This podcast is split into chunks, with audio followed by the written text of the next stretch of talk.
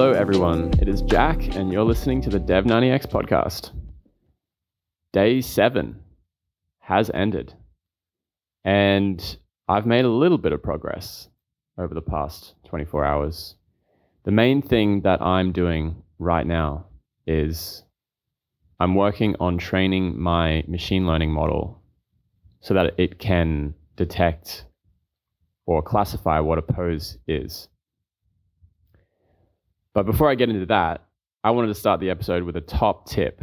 So, something that I've learned recently, which has been somewhat of a game, cha- game changer for me, because there's a lot of really high quality um, tutorials and opinion pieces and blog articles on medium.com, but I don't pay for Medium. And there's also a lot of other really great blogs that are free in in the space of coding tutorials and software engineering and development.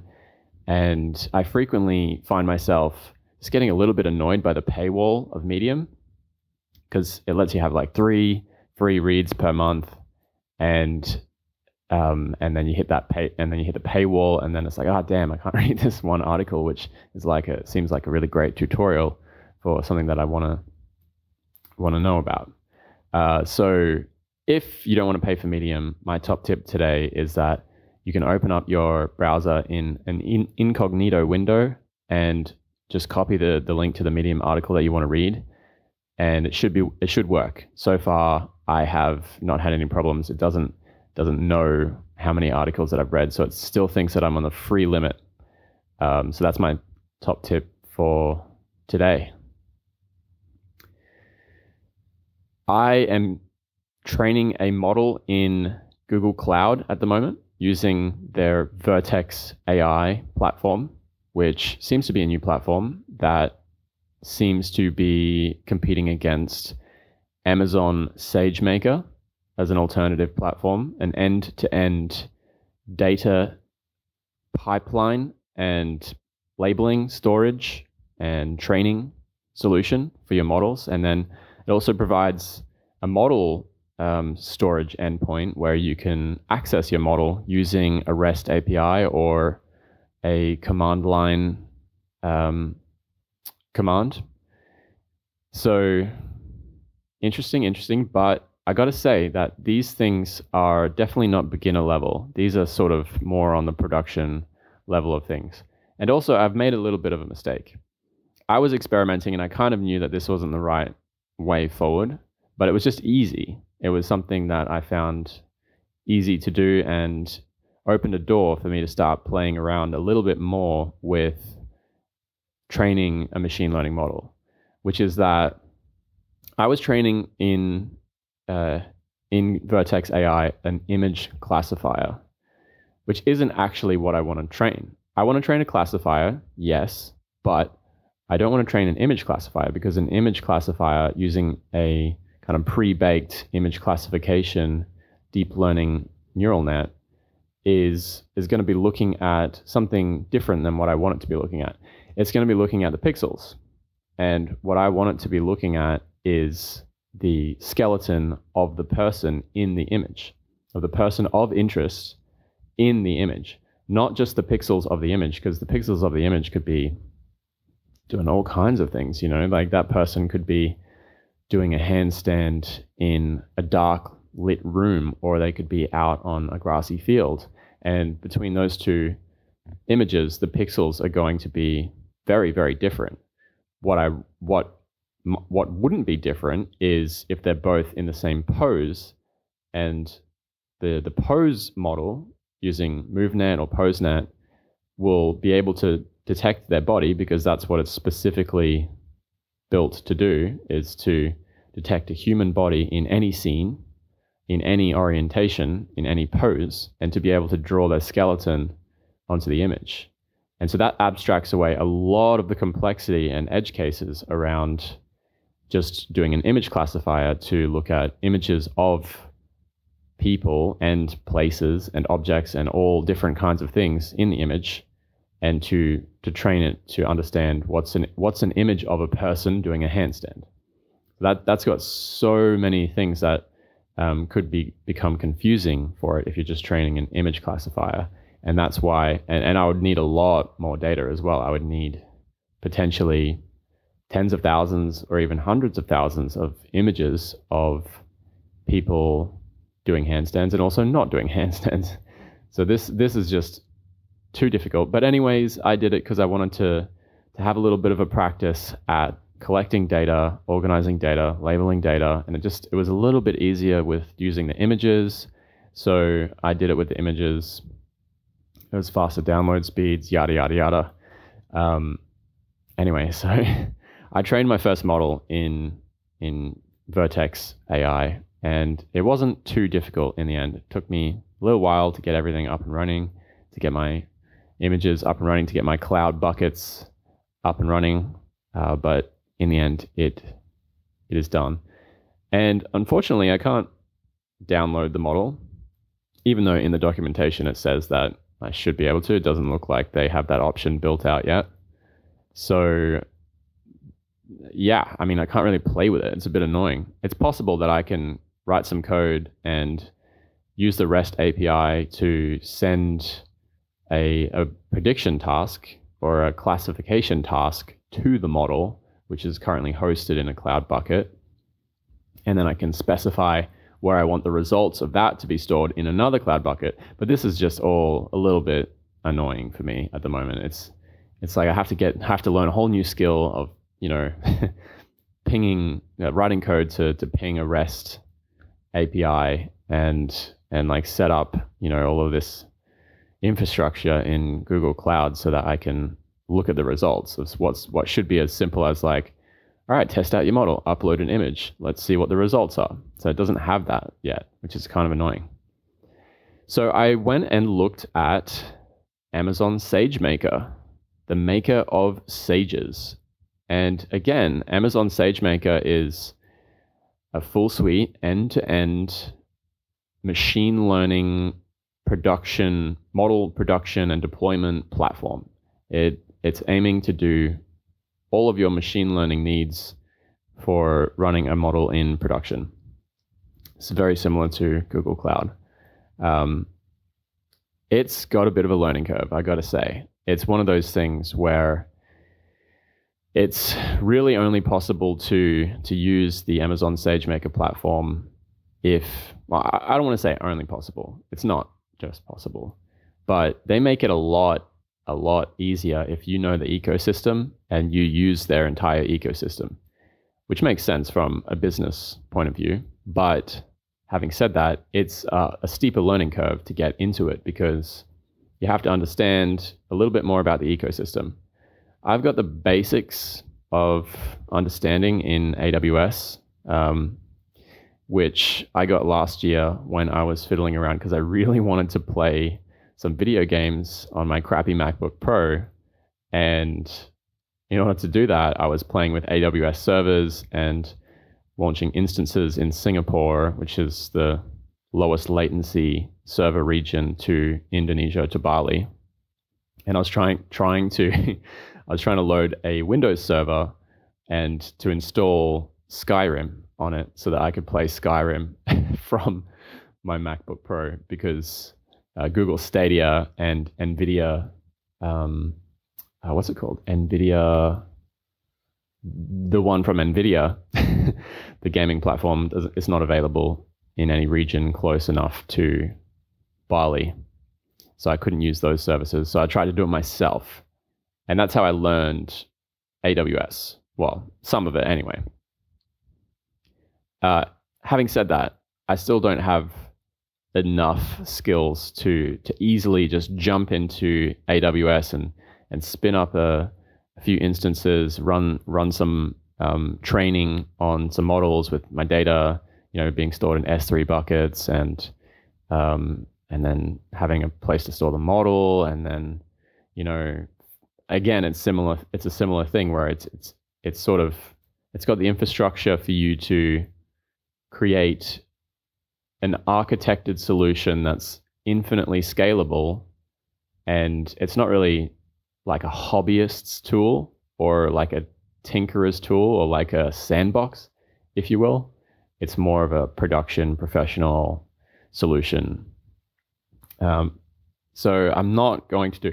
Also, uh, it's really hard to to just from from like a, a machine learning understanding of like what what exactly are we doing here? Are we tra- are we training like a k nearest neighbors model? Are we doing like linear regression? It, if you're doing something on Amazon SageMaker, it's probably it's it's pretty likely that you already have a bit more understanding about how to do models properly and how to customize and, and configure them.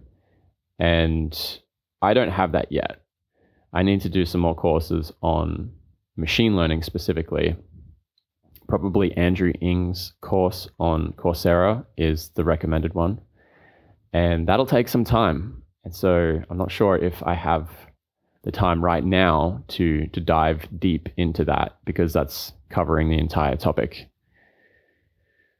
So I have to decide if I want to do that. Also, I'm still a little bit um, not bummed, but I do miss just doing programming tutorials and just working through my programming courses with JavaScript um, because I, I do at the same time as like learning this machine learning stuff and training this computer vision model want to continue coding and at the moment, this isn't really a coding job. This is more a a data job at the moment. Um, it's very much a data job at the moment, actually.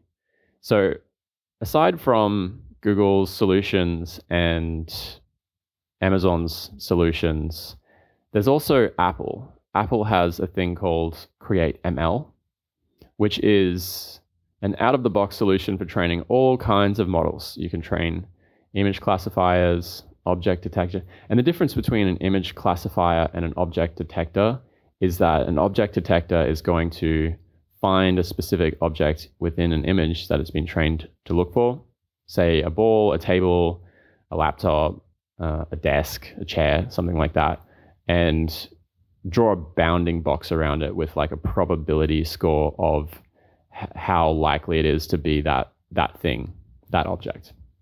Whereas an image classifier is just going to look at an image and go, that's an image of a beach or a shoreline or a forest or that's you know a specific type of bird or that's a specific type of flower um, and usually image classifiers are, are being used to define specific kinds of things in images um, rather than like to, to find the object in an image. So that's the difference between those two. Um, then you've got pose detection, which by itself doesn't actually do anything. Pose detection is just like a layer that goes, um, yeah, it's like the kind of ground infrastructure for building an action classifier. Um, which is ultimately what I'm I'm doing with Handstander is I'm building an action classifier that classifies a movement action as either a handstand or not a handstand. And uh, the pose detection is a little bit misleading when you think about it because it sounds like it's detecting specific poses and that it's trained to understand poses, but it's not really. It's just trained to draw a skeleton over an image of a person who's in that image. And these models are, are, usually used in video, obvious, obviously, because that's um, where it's going with becoming an action classifier. Um, and the newer models are using time series uh, data or time series architecture. So that means that rather than just taking a f- snapshot of the frame of the video and drawing the skeleton and its key points, it also considers the previous frame and the next frame to understand the movement through time, which is a much, much better way of doing it. And I'm not sure if the models that are in Create ML are using that. I know I'm pretty sure it's using PoseNet, whereas PoseNet is sort of like the the previous best one, and now we've got MoveNet. Um, anyway, I think for me, I'm looking for the easiest way forward to to understand what data I need. So at the moment, the whole question is what data do I need in order to train this model? that is the entire asset of of the model is the data. Because if I get the wrong data, then my model will perform with with those problems in the model. The problems stem from having the wrong data. And also moving, moving forward and training the model um, to understand and to, to, to learn about, you know, the weird things like the weird edge cases where it doesn't quite work very well.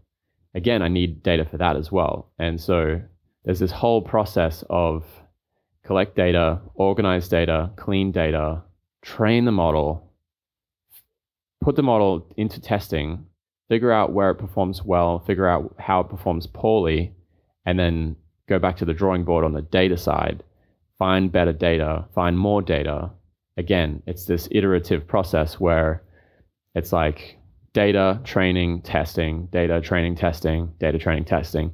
And eventually you get a model that understands pretty much every edge case and performs almost perfectly.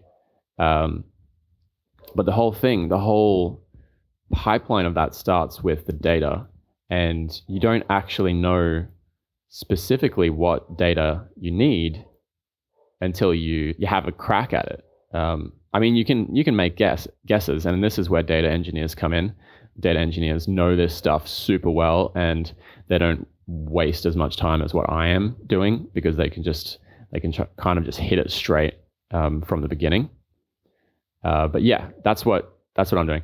So I know that now I know that I need uh, video data rather than image data, and lucky for me, Instagram also has that. Instagram has a lot, actually unlimited amounts of both video and image data, but also TikTok has a lot of that as well.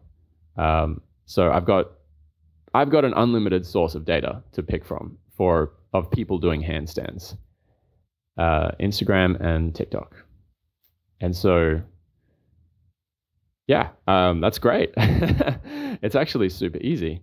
The one thing I'm still not sure on is if I need to standardize that data in a certain way. Like, does the playback speed need to be standard in terms of frames per second?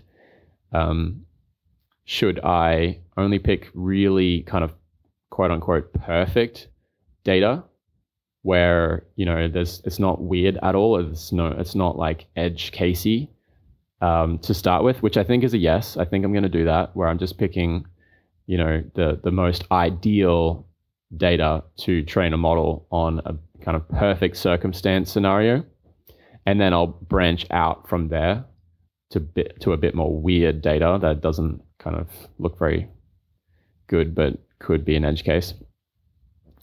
I actually identified the biggest confusion for the model in terms of its confusion matrix would be headstand versus handstand. So headstands are considerably easier to do than handstands are because you've got a more stable base with your arms and uh, elbows locked in a, in a tri- triangle on the ground. However, that could probably be misinterpreted as a handstand fairly easily by the model. And so I think that this is going to be the main one that's the confusing thing for the model to be able to d- distinguish between a headstand and a handstand. Um, but having said that, I'm not going to train headstand into it for now because I want to see. I want to train the model and test it and see if if this actually does uh, confuse the model and that it does think a headstand is a handstand. Uh, and then I will train headstand into it from that point. So the model is going to go through a number of iterations. It starts at V1 and then it goes to V2 and V3 and you know this this whole process of making it better and better and better will take some time because yeah, it requires selecting data, organizing data, cleaning the data. I, I, I realize that I'm going to have to um, edit these video clips that I'm getting from Instagram, uh, which is going to take some time for sure.